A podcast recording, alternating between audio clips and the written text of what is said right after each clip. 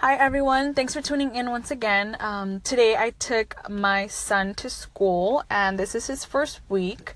So it was exciting for him. He's been really excited about going for like two years already, except our circumstances didn't allow for it. Uh, Gabriel was diagnosed with a moderate speech delay when he was two, and I was uh, I worked with children that had special needs, autism, Down syndrome, um, cerebral palsy, and things of that nature.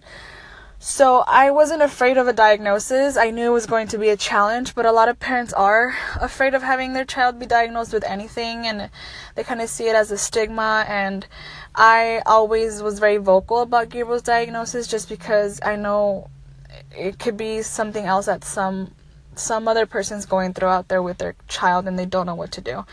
So I knew that I had to work with my son at home um, I previously worked with a speech pathologist when I was pregnant with Gabriel, and I remembered a lot of things that she would do with the children and some of the behavior strategies that I used as a behavior specialist. I applied them with my son as well.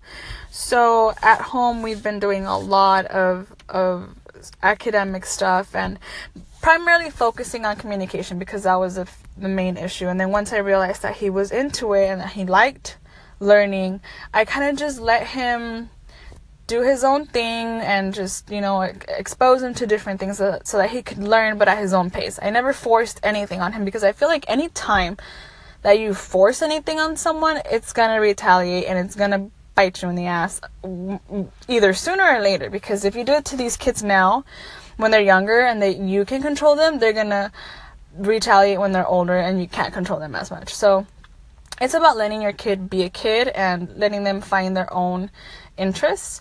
And so, anyhow, he tested out of pretty much everything that he's supposed to be learning in preschool. Um, so I was I was faced with that decision today of, you know, keeping him in school with these kids or pulling him out and having him do other activities because I don't want him to say I don't like going to school because he's not interested in what they're teaching him. And what I'm going to create instead is is a bad thing for him. School's not going to be something that he desires to go to because it's not engaging and it's not challenging. So I have to wait until he can go to kindergarten. So I'm going to work with him at home again. And maybe by the time he goes to kinder, he'll be ready probably for first grade, uh, which is what ended up happening with me. Um, and again, I wanted to be natural. I wanted to be his his desire to learn not force anything on him because we have so much impact as parents on our children's desire to learn. Anything that comes out of our mouth, they're going to internalize it, they're going to live it, and they're going to breathe it.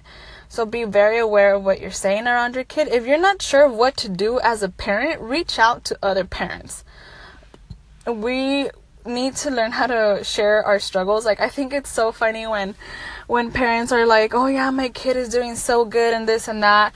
Kind of like if it's a competition, like nobody's competing here. There's no way of comparing your child to mine because we have different styles, different resources, and different capabilities. And children are children. We should never have them in competition with each other happened a lot in my family, um, as a lot of other things have happened too. But I appreciate, you know, the uniqueness of each child and nurturing each child to what they like to do and what they're good at. And I think if you um, take an approach in that way, you'll see your child be more engaged and it's scary. It's scary to think that whatever you're doing and whatever you're telling this little human being that has your genetics and is running around out there in the world, it's it's scary to think that you're shaping and molding like a good 90% of what this person's going to become.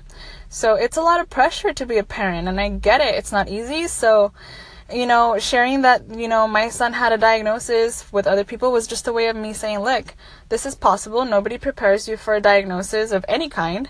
And it's it's something that you can work with. And I learned that because I worked with, you know, all sorts of families that had children with special needs. So I'm just bringing awareness to that. And as a parent, you do your best and leave the rest up to God, and that's it. And you pray that all you can do is love your child and that they become a healthy person and a good person in this world. And that's all I got to say for Parenting 101.